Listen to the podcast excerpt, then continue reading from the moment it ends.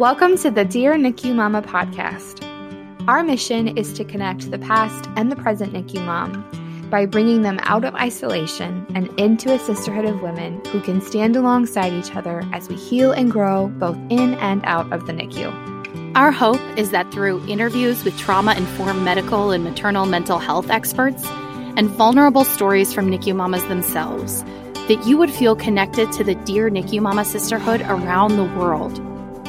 So, whether your NICU journey was 50 years ago, or whether you find yourself in the NICU today, we hope that this podcast reminds you that you are not alone. Hi, mamas. Welcome back to the Dear NICU Mama podcast. It's your host, Martha and Ashley. Ashley, Ashley, are you so tired? I am so tired. Are you so tired? I'm very tired. Um, I don't know what in what year or month or time frame we will be launching this beautiful episode. I mean, somebody does, but I personally don't. And when it when it is launched, um, we will be doing a bit of time traveling because we've just completed a wonderful weekend of camaraderie and community with with our team members. Mm-hmm. And so I am feeling exhausted with love, though. I don't know if you'll feel the same way. Yes, it's the best kind of exhaustion. The kind mm-hmm. that you sleep really good at night and you also sleep during the day because mm-hmm. you're so mm-hmm. exhausted. Mm-hmm. But it's and, the best kind. And we've all had to go through like a three day detox because yes. we ate nothing but Swedish fish. Sour straws, beignets, it nerd gummy mix. clusters. Yes, yep. real yep. mix. I don't think we had a lick of water amongst nope. the eight of us, but nope. here we are. Very now. dehydrated. Yes. Yep. um, anyway, it's so wonderful to to see you, Ash. And as our listeners know, we have the opportunity. just go for it. Yeah. Well, let's just preface that Martha is getting her dream bathtub installed today. Yes. So if you hear construction in the background, it is the work of the Lord putting in a tub in her house. Thank you. I, I will try to mute it if I can. Um, so this week, you know, on the podcast, we'll have the opportunity to hear from NICU moms, hear their stories, hear their journeys of hope. And then other times we have the opportunity to interview experts in the field of neonatology and maternal mental health. And today we have one of the beautiful combos of both. And I could not be more ecstatic to finally welcome Dr. Frankie Harrison on the podcast of Miracle Moon. Welcome. Hello, thank you so much for having me. I'm so excited. We were just geeking out before we hit record of what it feels like to meet different mamas that we get to connect with on Instagram and and also like different you know accounts that we follow and love and and spread the awareness as well. And so to finally get to see your face, to have a real conversation with you feels very surreal. So thank you so much for being here today. No, same here. It definitely, definitely feels surreal, but very exciting at the same time. Yes, absolutely. Can I just say you are more beautiful in, yes. in person, quote unquote, and then even your your Instagram pictures show, and and you look luminous, glowy. You look like an Oprah cashmere sweater come to life, is what I was saying. I agree. I think it's the ring light. that's it. Do you know what's funny? I don't have a ring light, but I have a sad lamp and I think that that's that says a lot about me. I tried to use a ring light once, and it just exemplified all of the hairs on my face, and I was like, I don't think I'm ready for this kind of exposure. So, the fact that, so that the ring light makes you look even more beautiful is a huge compliment to your skin routine. Mm-hmm. So, props to you. Baby white. really? Ooh, hot tip. Oh, I may have to try that mental health professional and a part-time dermatologist. Yes. Well, not only are we excited to do this episode to connect with you and to stare at your beautiful face, but also because you are a very um, special person in the NICU community.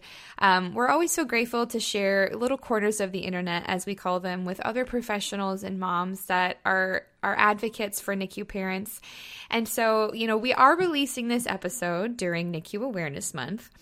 And we wanted to have you on here because while social media can be an incredible tool, it's how we connected with you, it's how we connect with so many of the moms in our community. It can also be a place that triggers us, that brings us back to the epicenters of our trauma. One day we're seeing mm. pictures of golden retrievers, and the next day we're seeing a traumatic birth photo, and it's like whiplash, right? And while we're so grateful that moms finally have the opportunity to share their photos, to share their stories, to share their images, because, like we say, sharing your story brings another mom out of isolation, sometimes we're just not always in the best place to receive those stories. And so we wanted to have you on to hear your thoughts on what it means to engage with social media when maybe we're in different parts of our healing, you know, and sometimes depending on the time of year, that can change. And so we're really excited to have your professional opinion, but also your own personal experience as a NICU mom yourself. So this episode is going to be great. I'm so excited. So, can we maybe start with hearing a little bit about your personal NICU journey? You are a NICU mama yourself. Would you be willing to mm-hmm. share just a little bit about your own journey? Yeah, sure. Um, I guess so. Mine started out in the way that a lot of people start out with not knowing a huge amount about neonatal care. Um, I I had a pregnancy that was full of um, ups and downs, and um, it wasn't straightforward in the way that I had imagined it would be. You know, you just imagine kind of getting pregnant, being pregnant, having a baby, and there's all these kind of expectations of what that would look like. Um, and I think from you know from week ten for me, that was kind of that was shattered. Um, so uh, around week ten, I um, had a, a miscarriage while pregnant. So I had a, a twin miscarriage, which was um, completely not what I was expecting at all. Uh, the thing that I was left with, though, was going for the scan, imagining that they were going to tell me that there wasn't a baby there, and then there was a baby there. Um, so it was a whole host of kind of emotions within that that first kind of ten weeks. Um, I then had various other kind of physical health problems as I was kind of going through it, and stresses, um, and. I, you know, I was I was talking to someone else the other day, and I was saying I'm I'm quite bad at being able to recount my own story because I don't have a timeline mm. for what actually happened when and I can't retain it. Yeah. so I can't retain what week, what happened or anything like that. So I'll just talk generally. Yeah, okay. Um but generally what happened was my health started to deteriorate and um, I started to get swelling and um, other kind of physical symptoms which were initially palmed off quite quickly by by the doctor. Um, but through kind of me pushing and going something doesn't feel quite right um, it kind of escalated. And then um, i got taken into hospital for about a week with high blood pressure. Um, and they were during that week trying to bring my blood pressure down with medication. Um, but i was so unaware of NICU and of um, prematurity um, and everything that comes with it. They were saying things like, "We need to keep you in until you are going to have your baby," and I thought, "Gosh, we've got another like ten weeks until I have my baby. I'm going to be in here for a really long time." Um, I, I, managed to go home for a little chunk, but then um, again, my health escalated. Um, and I ended up back in in the kind of high dependency unit with um, all of the kind of signs of preeclampsia. Mm. Um, but I, again, I wasn't kind of communicated that that is what it was right. um, and what that meant. Um, and I, I, think when you're in the kind of throes of trauma, I was thinking, God, why am I in high dependency? Is that right. because they don't have other beds in the other hospital? Like right. I didn't quite connect the fact how how serious what was going, what was happening. Mm. Um, but eventually, they kind of they did a, an emergency section, um, and my baby was born at 31 weeks. Um, and then he was taken into neonatal care.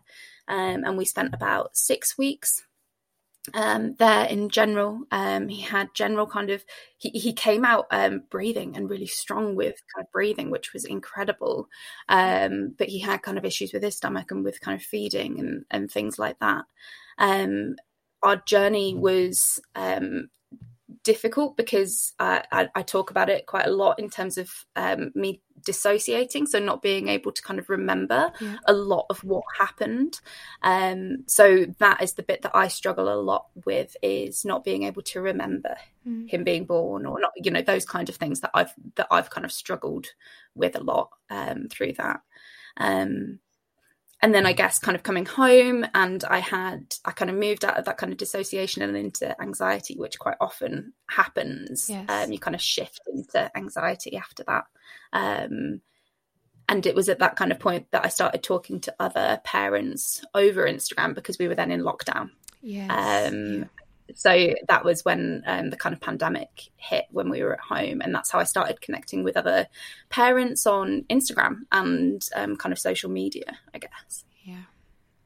Uh, so I think, um, well, thank you so much for taking the time to share your story so thoughtfully and succinctly. I can tell that you're a professional because of the way that you've obviously processed and identified what you were experiencing at the time. You know, I think you make such a great point is that while we can be so appreciative to our bodies for having the trauma response of protecting us, right? Maybe through dissociation, mm-hmm. um, there's definitely a lot of grief that comes along with that too um, yeah. because your body was protecting you. It wasn't able to do other things. Um, so I like remember. I completely am with you. Um, it's it's uh, it's definitely a twofold experience in terms of emotion. So thank you so much for sharing that, Frankie. And what's your son's name? Arlo. Oh, so cute. So cute. Oh we'll have gosh. to see pictures like after this immediately. Yeah. He's nearly three now. Oh my so, gosh! I know, oh, I know. It's a while. So I mean, cute. it makes sense in my head, but we lost three years as a culture, so it also I'm like, they're still babies. Everyone born in 2020 yeah. is a baby. yeah. I uh, know. So, was had you already been practicing as a maternal mental health specialist prior to the delivery of your son, or was that later? So, as a, a clinical psychologist uh, in in the UK, I'm not sure how it works in in the US. You are trained across uh, kind of every um, every group sure. that you kind of work with, and the area that I had um, specialised in was actually working with older adults mm. after. Um, after um, I'd qualified um, and working with people with dementia.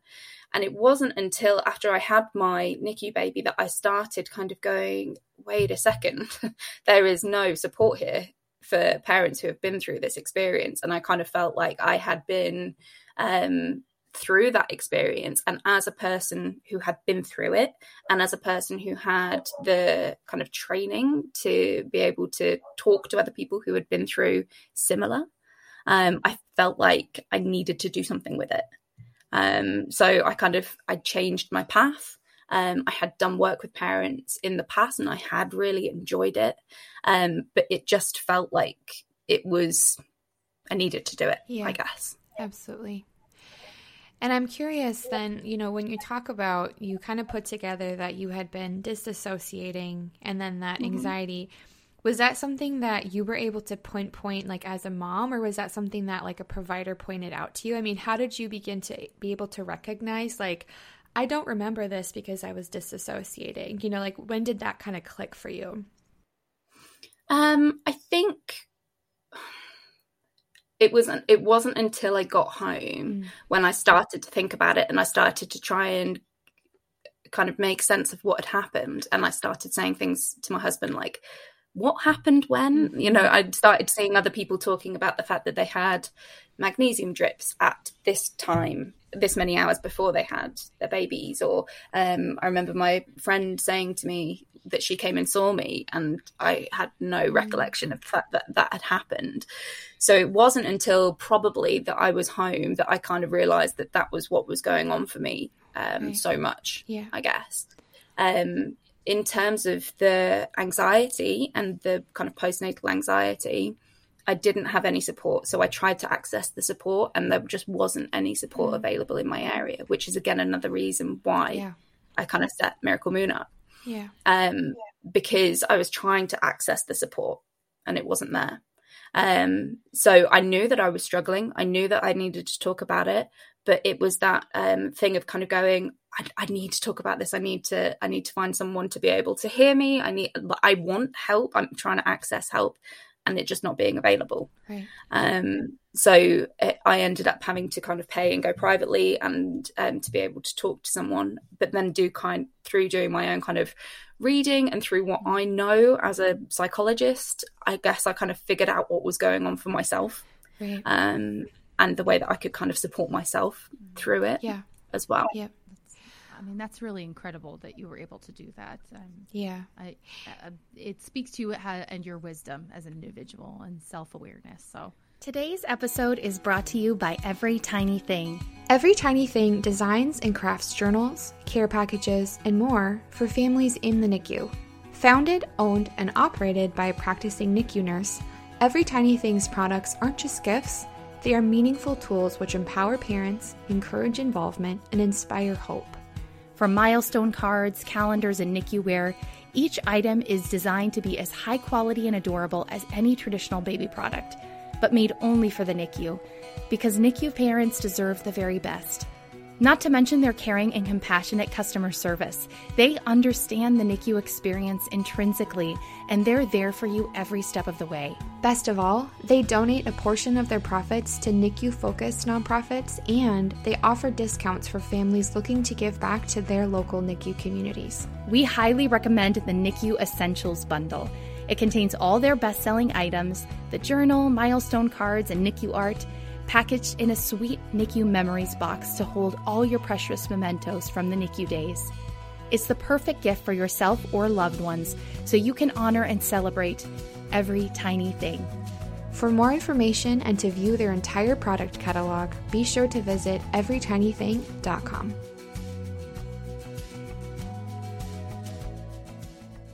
I wonder if you could share too. Do you find that your perspective on as a as a clinical psychologist was it helpful or or maybe more hurtful when you were trying to evaluate the things you were going through on your own?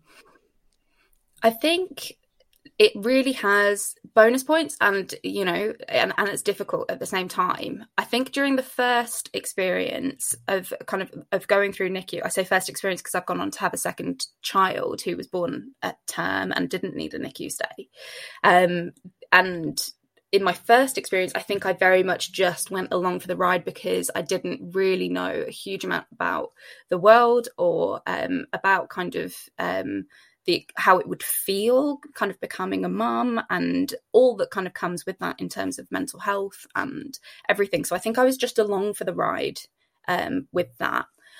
During the second i think it helped because i was really aware of the fact that i was going to be experiencing a whole bunch of different emotions during that pregnancy and saying to myself that's okay um, it's okay that I'm going to be feeling all of these different emotions rather, rather than struggling, rather than kind of saying I should feel this way or um, kind of beating myself up for how I was feeling, I guess. So it was helpful in that sense. Um, but I also, um, during my kind of second birth, I remember being on the table, and I'm laughing because it, it seems funny, but maybe it's not. but I remember being on the table and just shaking because I felt so nervous because it was another emergency section, and just telling all the staff in the room, "This is a trauma response. I'm okay. This is a trauma response," um, and just and trying to like reassure other people um, in that moment. So uh, maybe that was a bit of a, a, I guess, a hindrance of being so aware of what was going on for myself. But, you know, it, it, helped. Well, it's funny you say that. We just had um, one of our team members went to a pediatric appointment that was supposed to be very like routine, regular, and she was en- ended up being told that her son needed a surgery or procedure. So she starts crying, and the nurse was like, "Are you okay?" And she's like, "Oh yeah, it's just my PTSD. I have trauma from hospitals." but she was yeah. able to be like, "No, no, no. It's just my PTSD. This has happened before. Like, I'm very aware." Yeah. yeah. Truly, it's not yeah. you. It's Completely. me. Right? Yeah. yeah. yeah. Oh man. Well, and you talked a little bit about how when you came home, you realized there wasn't a lot of support, and Instagram and social media became a, a, safe place where you did find support. And so, can you share a mm-hmm. little bit about, you know, what it was like for you to share your story, what it was like for you to connect with other moms, especially during the pandemic when there wasn't an opportunity to meet face to face?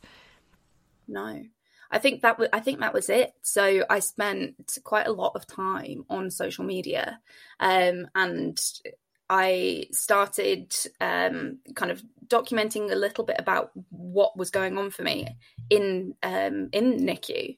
Um, so I started kind of doing a few stories, and I started kind of talking about it quite openly, just on my own personal page. Mm-hmm. Um, and from that, I started kind of connecting with other people who were going through similar at the same time, um, or people who had been through it previously. Um, and I guess as I was doing it, I was I was talking quite openly about the types of feelings that I was having, and I remember talking about grief and i remember talking about guilt and kind of this feeling that my body had failed and um, those types of feelings and that there were l- lots of people starting to pop up going me too. I feel like that too. Um, and that was when i started to kind of explore the world of Instagram and kind of connect with other people in that way. And I connected with one person called Georgie, um, who also had her baby at 31 weeks. Um, and we kind of decided to launch up Miracle Moon. She's mm-hmm. a graphic designer, so she does um, a lot of the kind of website design and kind of supporting with making stuff look nice. Yeah. um, but she's also a great person, so she, we right. just kind of bounce off of each other, and I can kind of run things past her. Yeah. Um, and she was my kind of support through that, I guess. Um, and it was at that point that we just kind of got said, okay, we've got something here between the two of us in the fact that we can support other mums um, and in the same way that you guys do with that with that message of you're not alone mm-hmm. and you're not alone in the way that you're feeling and you're not away in the way that you're thinking mm-hmm. and just by kind of talking about it it makes people feel less isolated yeah so that was our kind of our pull to do that. That sounds so lovely and also so beautiful and kind of familiar. We know mm-hmm. about that, about making internet yeah. friends for life. Um, yeah. I I think this is one of the cool things, if there is a cool thing that came out of the pandemic, is the weight and power that social media interactions can have in trauma healing. Mm.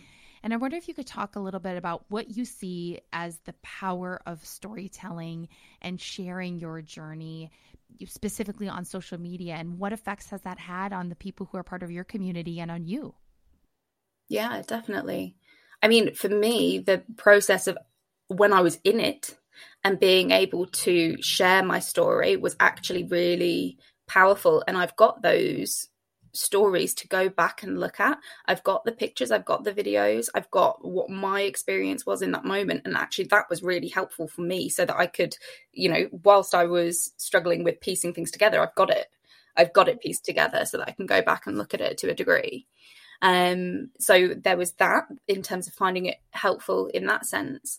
I think it it helps us to connect. It helps us to connect to ourselves to our story, to what's gone on for us, to our identity, I guess, in that sense, in the way that it's shifting. It's helping us to kind of create a narrative of what's going on for us. And it helps us to kind of connect to other people who are going through similar things. Mm-hmm. So it makes, it kind of helps us to make sense of what's going on. It helps us to process it. It helps us to process what happened by naming it and saying it kind of out loud, mm-hmm. I guess. Yeah. I'd be interested too to know because for me, I when my son was born, I didn't post about his birth for like I think it was like 5 weeks, you know. And I had friends who were like when are you going to post about Silas being born? Like, he's here. Like, when are you? And it wasn't that I wasn't excited that he was here. It was more so I was so scared to say something and then something happened. And so, did you ever feel that vulnerability as well in sharing of just like, oh my gosh, I'm sharing this to the world when I still don't know so much about our journey? Or, or you know, what was that like for you to step over that threshold of vulnerability? I think when I did it, it felt really safe because it was my personal account that was very small. Yeah. Um, it wasn't to loads and loads of people, and it wasn't until I started kind of reaching out that um, you know my private my account wasn't private back then, but I, I didn't have lots and lots of followers yeah. in that sense, so it felt safer yep. in that sense, and the reactions that I was getting back was just encouragement. Yeah, yeah. Um, so I think that that's where my focus was on.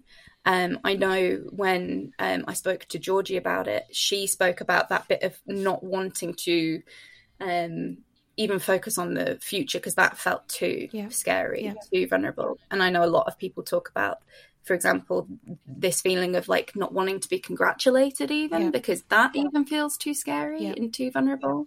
So I think it's about kind of figuring out where you're at in terms of that level of vulnerability and what's okay. It's okay not to share for five weeks, and it's okay to share the day off. It's whatever mm. is helpful for you, I guess. Yeah. I remember receiving different support based on the platform that I shared it on. And, you mm. know, for example, on Instagram, I, I had probably more like closer friends, like people that were following me because they knew me, you know, more. On Facebook, I still had like a lot of people that I hadn't talked to since like high school or, yeah. you know, that kind of stuff. And when I shared it on Instagram, the response was very much like that encouragement. There was some congratulations, which, like you said, felt kind of like you know, mm. grief and joy in that, right? But on Facebook, because these people didn't know me, they didn't know, you know, anything about me, they would they were apologizing to me they were right. saying saying things like i'm so sorry like i'm so and i was like wait why are you saying sorry like i, I don't mm. he's here like and it was very hard to process other people's emotions towards my birth and so yeah. sometimes it's like there's a different response based on the platform that you share it with and overall i have felt like instagram has been a little bit of a safer place versus facebook and i don't know if that's just a nature of a platform thing but yeah i don't know and i, I think that kind of nature for me of kind of toxic positivity exists a little yes, bit more. Yeah. On um, Facebook, so generally we kind of stick to the Instagram yeah. side of stuff um, because it, it, it, does feel safer, yeah. I guess, in sharing vulnerably, and I think that's important to be aware of. Yeah. So noticing where I can share, when I can share, and does that feel okay? Yeah, definitely. I think it's really helpful for listeners who think who maybe haven't shared yet because we've got members on our leadership team who are many years post NICU and have not don't post about it there because they're not ready, and that's okay. Yeah. But I wonder if part of the evaluation of determining whether you're ready is also coming up with that kind of plan about these platforms make more sense for me and my family and my connections, or also mm-hmm. I'm able to turn off comments and I'm able to ignore DMs and I'm able to do X, Y, and Z, setting some healthy boundaries. That seems like it might be wise. I'm assuming that's maybe what you recommend to your clients and also just the people in your community too. I think it's about definitely doing that. And it's kind of just taking a bit of time to really think about what it is that's going to be helpful mm-hmm. for you. And in the way that you don't, you don't have to share on social media. Mm-hmm, right. If you don't want to at all, you don't have to share your birth story in the way that it seems to be that like know, celebrities kind of just get asked straight away, right. what was your birth story? like you don't have to kind of share that. That can be a personal thing for you too. But equally, if you would find it helpful to share, absolutely set your boundaries around that. Yeah. So, yeah. in the way that you want to do that. And if you want to kind of share and then take a little bit of a step back, do that too. Yeah. But I think, you know, taking a step out of social media, writing it down generally and just having it for you is really powerful. Um, having a kind of space to kind of think about how it's making you feel. Um, we've got something called a, a birth reflections um, service over here, which is where they just go through your notes with you mm. and just kind of chronologically tell you what happened. And for me, oh, that wow. was hugely helpful yeah. because it allowed me to piece together actually what happened in a really factual way um, without having all the different layers of emotion around it, yeah. I guess. Yeah. So, what decisions were made, why? And that helped me um, because I guess you make sense in your head. You have this kind of narrative of what happened, and it can be incorrect. Um, so there was part of me, uh, and again, kind of trauma trauma response was was I making it up? Mm. So, and I remember having that kind of feeling of like, was I making up that I felt like as bad as I did? Like, did it need to escalate in that way, or or was it something I was putting on? And I and I remember going to that birth reflections meeting and then being like, no, it needed to happen. We had all these indicators that said that it was preeclampsia. It wasn't just what you were telling us. Right. Um, so it's really important to be aware of the narrative you're telling yourself. I think as well. Yeah. Is that part of the like the healthcare system in the UK that that's that birth reflections meeting? Yeah, wow, yeah, it's optional cool. and it's yeah, it's something that you can access yourself. Um, you have to ask for it. Um, it's not talked about widely, um, but it wow. is something that you can have access to. Yeah. Hmm. My mind is blown. That would that would be just so wildly helpful. I just got my medical records for my son from seven years ago when I went through those, and I it was incredibly overwhelming. There was just so much in there yeah. that I didn't know about because what they put. I think, you know, in notes and what they share bedside and then also what you hear because you're in the middle of the throes of everything are just totally different. I think that Oh yeah. that sounds like such a pro- powerful exercise for for families. Yeah. And I mean, trying to read through the notes and make sense of all the Uh-huh. medical jargon and stuff, and they're so big, there's so much Mhm. of them that to me doesn't sound massively, I don't know, helpful. I think I would have really struggled You with that. I don't think it was a great idea that I did by myself, Frankie. I think it was a bad idea. And then I called Ashley afterwards and she was like, I concur. I think that was also a bad idea. But, you know, I saw my therapist and it's fine now. But Yeah. Man, well, can we maybe talk a little bit about, and maybe there isn't like a perfect formula, but you know, when can a mom maybe know that, like, okay, I'm ready to share my story, or maybe I'm not ready to share my story? Or if she shares her story, what are some helpful things that she can do to guard her heart, maybe like protect herself a little bit from like what we call vulnerability hangover, where you're like, oh my gosh, I just shared my story, and there's like potential strangers who are going to read it, and that kind of thing. You know, do you have any safe practices that a mom can implement when they're ready to share it online? I think generally my stance on that kind of thing is to just keep checking in with yourself mm-hmm. and notice how am I feeling in this? Notice it. Don't judge it. If it feels heavy today, respect that. Take a little bit of a step back. It's about being kind of in tune with yourself and saying to yourself, do I need to take a little bit of a break here? What do I need? What do I need right now? And kind of connecting with yourself in that way. Do I need to, you know, I've, I've done this and I've shared this. Do I need to take a step back? Do I need to engage with it? Do I need to take a step and go outside? Do I need to, you know, write, sing, dance, connect with my kids? Do I need to put my phone away for a bit? And it's kind of just having a little bit of awareness of what I need in this moment and kind of meeting that in a kind of in a kind way. Um, being kind of gentle with yourself in the fact that, you know, there might be some things that are particularly triggering when you're kind of sharing your story. Um, and, you know, we were talking about the fact that, you know, NICU Awareness Month can be particularly triggering of um, you know what you had previously been through so like images or like sounds and stuff like that can be particularly triggering. But i think just generally being a parent who's been through nicu and being on social media can be triggering for other reasons. So you know I, I know i talked about things like seeing um, a newborn on a mum's chest or seeing a, a perfect birth or the golden hour or you know all those types of things that can be triggering too. Yeah. so it's about protecting yourself in that space and knowing that when you're scrolling, you, you're not sure what's going to be popping up Mm-hmm. and and stuff as you're as you're doing it. Um, so it's checking in with yourself and kind of honoring what you need in those moments and meeting your needs, doing it in a curious way, not beating yourself up for how you're feeling in that in that moment. Yeah. So if you're noticing that you've got these shoulds, I sh- you know, I should be fine with this, or this is ridiculous that I'm feeling this way, or um, I shouldn't be feeling like this so far down the line, or whatever it is, catch that self talk and kind of, you know, speak to yourself as you would do someone that you loved. Yeah. I think what that does too is it eliminates a lot of shame because I had shame of like, you know, oh, I should be sharing my story more or I should be giving more mm-hmm. updates because people wanted updates, right? They were like, how's he doing? I want to see pictures and different things. Mm-hmm. And I would see other parents who were so open about sharing. And I finally mm-hmm. had to kind of come to this realization that like sharing for this mom is healing. Sharing for me right now is not. And honoring Yeah. that every NICU mom is going to have a different level of feeling comfortable, a different level of what's helpful or healing for her. And really, that gives you freedom and permission to honor your heart in the process and also honor hers, you know? And so mm-hmm.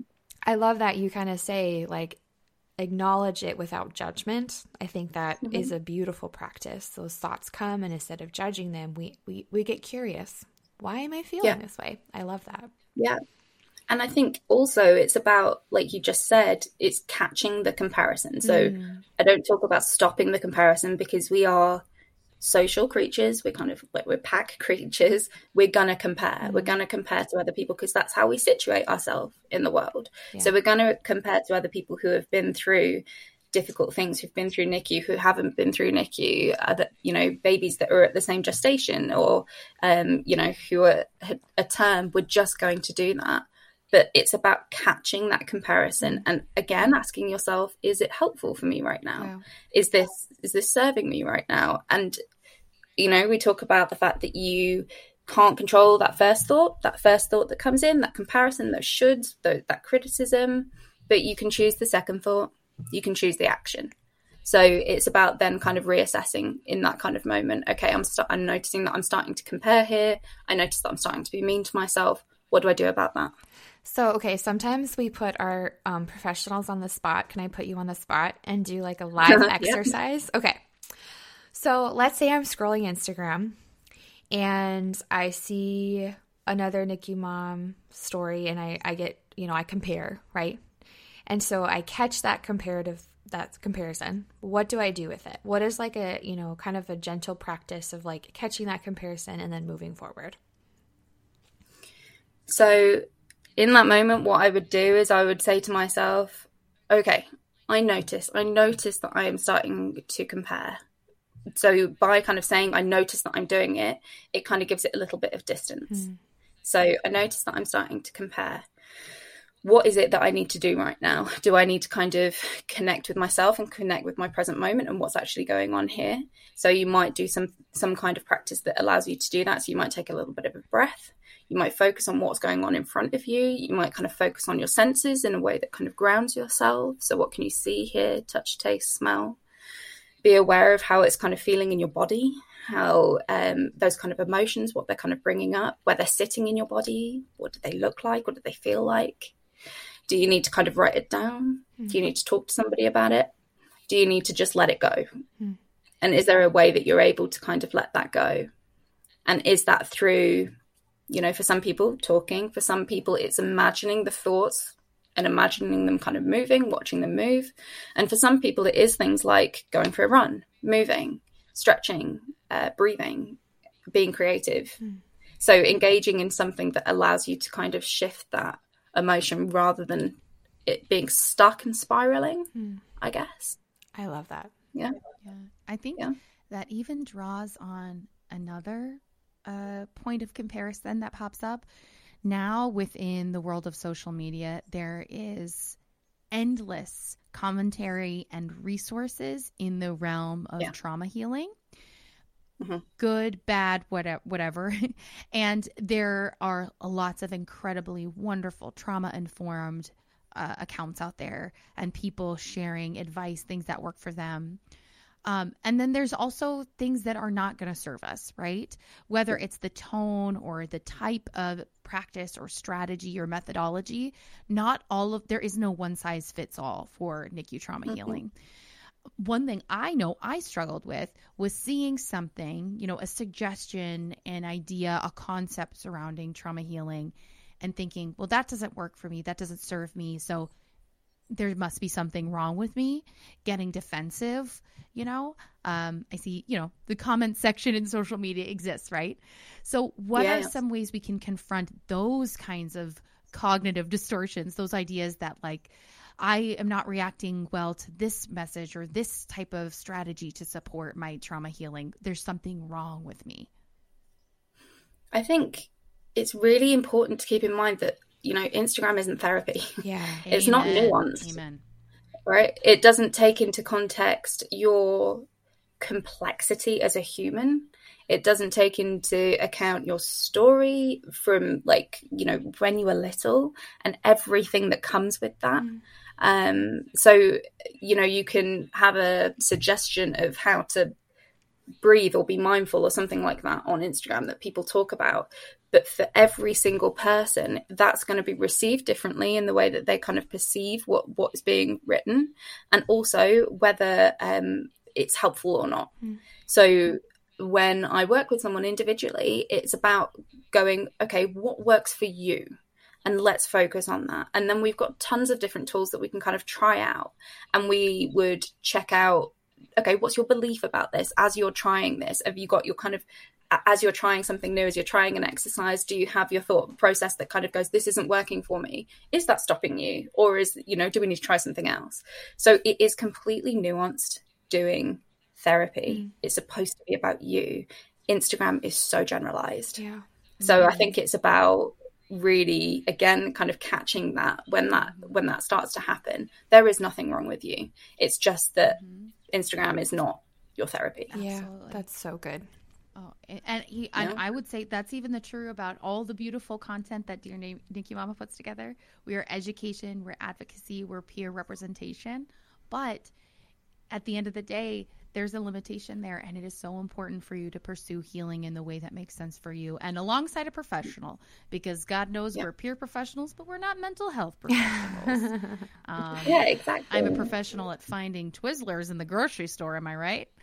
Um, anyway, but the, I I don't know if you were going to comment on that too, Ashley, but I definitely that even you just vocalizing that out loud made me feel so much better. mm-hmm. Yeah. Because I'm always trying to like self-diagnose while I'm on social media, and that's maybe not the healthiest oh, practice. Yeah. Yeah. And if you're saturated in like mental health stuff and trauma and healing, and that's what your feed is, and it's full of NICU and stories and all that stuff, that sometimes it is you know, about being curious about that and going, wait a second, do I need to take a step back? Yeah. Do I need to mute some of these accounts so that, you know, they're there, but I can choose when I engage with them rather than it being part of my everyday just scrolling? Is that, you know, it can be a lot. Yeah in that sense. So do I need to just take a minute, take a bit of a step back? Phil, you know, my my sister is a photographer, um, a dance photographer, and her feed is full of art and dance and creativity, and wow. it's beautiful and it's so like lovely to look at. Um, whereas mine is full of trauma and mental health, and um, and that can sit heavy sometimes. Yeah. Um, so it is about kind of checking in with yourself and maybe following some accounts that bring you joy and relief and stuff at the same time. Definitely.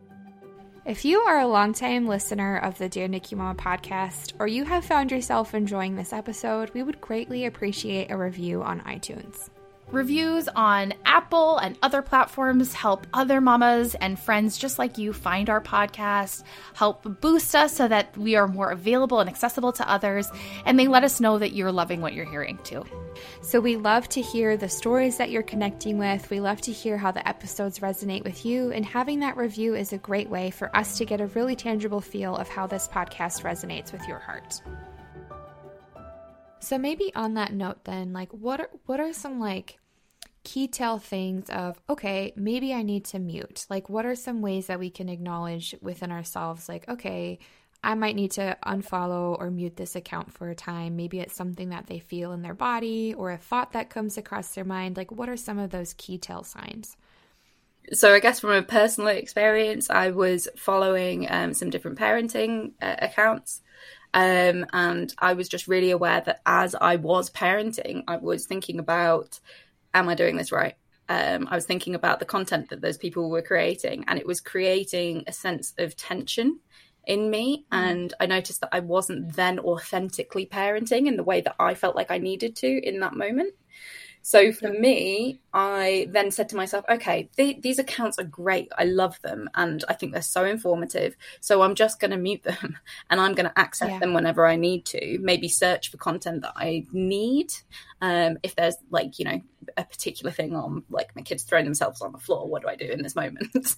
um, or, or something. But I guess I then muted them and then I can access that whenever I needed to. I was aware of the fact that I had this kind of tension in my body, that I felt sad, that I felt um, like I wasn't being kind of authentic in my kind of reactions. But I guess for for me, I'm very aware of my feelings and my thoughts because I create space in every day to check in with myself. So if you're not what does that look like? So for me, I do it while I particularly while I take off my makeup. So it's as part of my kind of evening routine because if I don't if I don't attach it to um, an activity that I'm doing, I don't do it. So I do it whilst mm. I'm taking off my makeup. So I just do a general check in. How am I doing? How am I feeling? Have I got anything that's kind of hanging around for me? How am I noticing anything kind of in my body right now? What's going on for me? And kind of thinking about that. And it might be that you move into kind of journaling a little bit. You might kind of write down some of those kind of thoughts that are kind of coming up for you. Um, it might be that you talk to somebody about it. Um, but it's just taking those tiny mindful moments and it can be attached to anything. Sometimes i do it while i'm kind of watering the flowers and stuff like that because that's quite a, a moment um to just kind of you are so cute that is amazing. I can like picture that in my head of just like watering your flowers and thinking of, like I love that's so beautiful. Yeah, well, I guess the thing is is that either in those moments, you know, you're taking off your makeup, you're kind of watering your plants, your brain's elsewhere, it's in the past or it's in the present, or it's kind of, you know, it's spiraling in some kind of way, you're creating stories that don't exist, you know, all that kind yeah. of stuff's going on. So by checking in and actually doing that grounding bit and kind of going, How am I doing? For me, that's hugely helpful, but it takes effort and yeah. it takes habit to be able to do that. Right.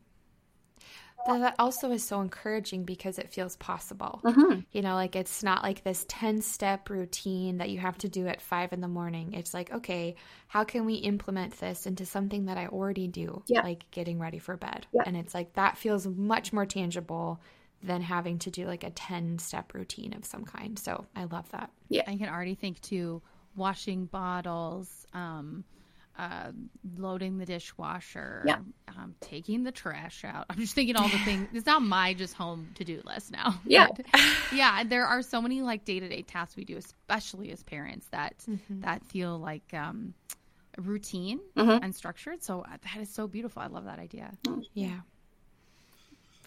I love that. So, we've talked a little bit about how, you know, muting accounts or unfollowing temporarily and going into NICU Awareness Month. It's such a beautiful month. We are big fans of it, obviously, as NICU families, getting to see the resilient stories of, of NICU mamas and their miracles everywhere.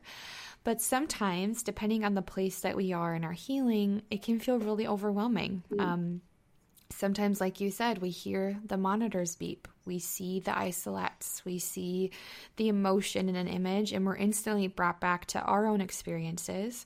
And sometimes that's really helpful, and we're like, oh, I forgot about that part of my story. And other times it can kind of send us into like a dysregulated state. Mm. And so, you know, what are some gentle ways that we can engage with months like NICU Awareness Month when posts that we see often trigger something in our own story?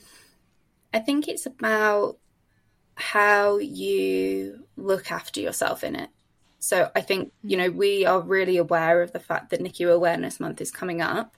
Um, I know you'll be talking about it, I'll be talking about it, and kind of preparing people in a sense of kind of going, you know, it's going to be quite NICU heavy right now. It might be that things still feel raw.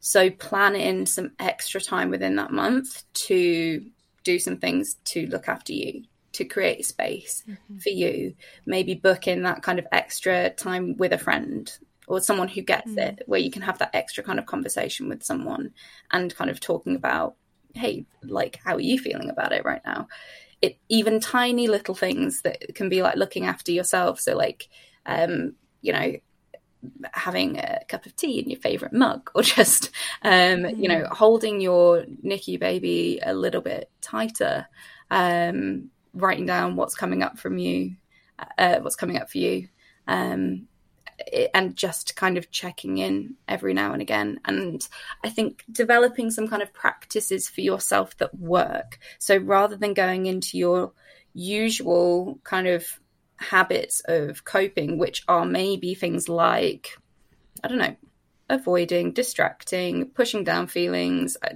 again, beating yourself self up for feeling the way that you do, um, whatever it is that, that is your normal of managing those kind of emotions, seeing whether you can do something different about it. So seeing whether you can do mm-hmm. something like talking about it, writing about it, um, or just sitting there with that kind of feeling and being aware of the fact that it's there. I feel sad.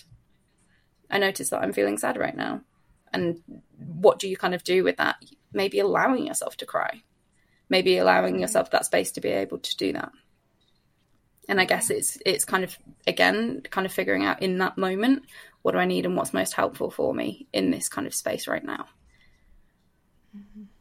I wonder too if um, how you mentioned that acknowledging and identifying that's such a huge part of it. You know, you mentioned dissociation. I think probably every human being on the face of the planet dissociates by scrolling through social media oh, in yeah. itself. Yep. Right. Yeah. So like even being aware of that practice, right? Mm-hmm. Um, I just know I someone had told me one time. Notice how many times you just op- pick up your phone and open up Instagram without even thinking of it. Yeah. And I mean it's hundreds of times a day. Yeah. So, um, I love what you said about that because I think even that practice of being aware can help create that space too. I think it's like lovely. you know, noticing is a bit of a superpower, and it feels so simple maybe but just having that space where you've always got this part of you that's able to be aware and always able to notice. So you've got these feelings that are kind of like storming maybe like a bit like storm clouds. Feelings kind of come they go like clouds. Feelings thoughts pass and they go. But we've always got that part of us that is noticing that's able to notice and that's like the blue of the sky right? So we've always got that part of us that we can kind of come back to that is it that we're able to check in and just go okay i notice what i'm doing. I notice what i'm thinking. I notice what i'm feeling. And the more we can mm-hmm. check in with that part of us the more awareness we can build and then the more choice that we have in how we're acting and what we're doing. Yeah. Can i also yeah. say noticing is such a gentler term than like mindfulness practice, or something like that, because I get so overwhelmed when I do. I'm like, I don't have 30 minutes a day to meditate, but that is so lovely and seems so refined and simple. So mm. you should trademark that, Frankie. the word noticing, TM. Yes. Well, it makes it makes trauma healing a lot less scary and intimidating because again on social media there's a lot of opinions on what mindfulness looks like what trauma is or isn't what trauma healing looks like but when you kind of bring it down to this term of noticing of of you know, catching those thoughts instead of like trying to eradicate those thoughts, mm-hmm. acknowledging mm-hmm. that like we are human beings, it's natural to feel the things that we feel. You're not broken.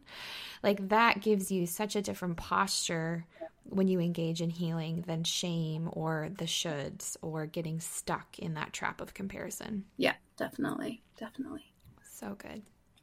One thing that one of our other guests one time mentioned that I loved, and I think I might do it for the month of September, is she created like a private account where she only follows things that she loves and bring her joy. So oh, yeah. I think what was hers like chickens or, or I don't remember. It was something yeah. like very simple, but whenever she mm-hmm. felt overwhelmed with social media, she would just go and follow like she had this other account that was private and it was literally just for her enjoyment. It was like I just I follow that. things I love. I don't follow anything serious. It's just pictures of flowers and gardens and houses. Yeah. And she kind of has like this backup account account that she can go to when she doesn't want to be inundated with like random, you know, triggering things. And I love that idea. Yeah, definitely. That's what that's what I do. I kind of separate my accounts. My personal account is just things that bring me joy, and you know, people posting like pictures of their kids and like me wanting to kind of yeah. keep up to date with kind of that kind of stuff. But then my the Miracle Moon account is full of like all of the kind of mental health and based stuff yeah. that I need I need to and want to engage with at the same time. But yeah. it's how much I choose yeah. to scroll. Um, and again doing that in a way that I'm aware of. Um, yes. which I don't always. I get caught in the rabbit hole of scrolling. Um, and I don't check in with myself and I feel really sad. And then I'm like, oh, wait, I, I, feel really sad um, because I'm human and that's what we all do. yep. Yes. Yep. Of course. Yeah. Yep. Fun. Well, I we're also curious. We have this question written down, but what does miracle moon mean? Oh yeah. So it's a bit of a so myself and Georgie were kind of playing around with what we wanted to say about the business and we wanted a name that encapsulated like all NICU babies, and we landed on miracle as a way to kind of describe that as all of them. Mm-hmm. And mm-hmm. the word moon came about because you know I talk about things that make me feel calm and grounded, and that is the sky. so I love mm-hmm. a sunset. I love um, the, I love stars, and I love all that kind of thing. So that makes me feel really mm-hmm. kind of connected, and I can just step outside of an evening take a deep breath and really look at the sky and that helps me um, yeah. so i remember sitting and pumping at night while my baby was in the nicu and just looking at the sky looking at the moon mm. um, and feeling some kind of comfort that there was this blanket of night sky that was kind of above me and above my baby. So we just kind of landed on this idea of Miracle Moon. Um, That's so beautiful. and it's you know it has alliteration in it, which love a bit of alliteration. Love that. That's Oh my lovely. gosh, that's so That's so beautiful. lovely. I love that blanket of stars. That's really pretty. Mm. Well, Frankie, thank you so much for spending time with us today. I know as a NICU mom myself and someone who engages on social media often, I feel very empowered. I feel very um, like these steps that you talked about are very practical and tangible, and um, I appreciate that you you come at them with a, a lot of gentleness and a lot of self compassion. And so, thank you for being an account on the internet, and we will make sure to take where our listeners can follow and find you. Um, I mentioned it before, but as an organization, we're just really grateful to have another wonderful account that we can send moms to and that we trust. And so, thank you for the work that you do. Um, and to any of the NICU mamas listening that no matter where you are in your healing journey, you find yourself in those comparison traps or those sticky thoughts, or you're on social media and it feels really overwhelming. We hope that this episode just reminds you that you are in control. When there's a lot that we can't control, you get to control and decide what you engage with, how you engage with it. And there's no shame if you need to take a break, there's no shame if you need to engage more the most important thing is that you're honoring your heart in the process and uh, and talking to yourself as, if you would a dearly loved friend. And so um, we're so grateful to connect with you on platforms like Instagram, but know that we're also not offended if you need to unfollow or mute for a season as well. And so um, know that we're always here for you. We exist for you, but we also understand if you need to pause as well. So, we love this community. We love this sisterhood. As we celebrate uh, NICU Awareness Month, we hope that your heart feels honored and guarded. And um, we can't wait to connect with you here more. So, we will be back next week with another lovely episode. Talk to you soon. Thank you so much for listening to this week's episode of the Dear NICU Mama podcast. If you loved this episode, we'd be so grateful for a review on any of the podcast platforms. And we'd love to continue connecting with you via our social media pages or our private Facebook group. And ultimately, NICU Mama, welcome to the sisterhood.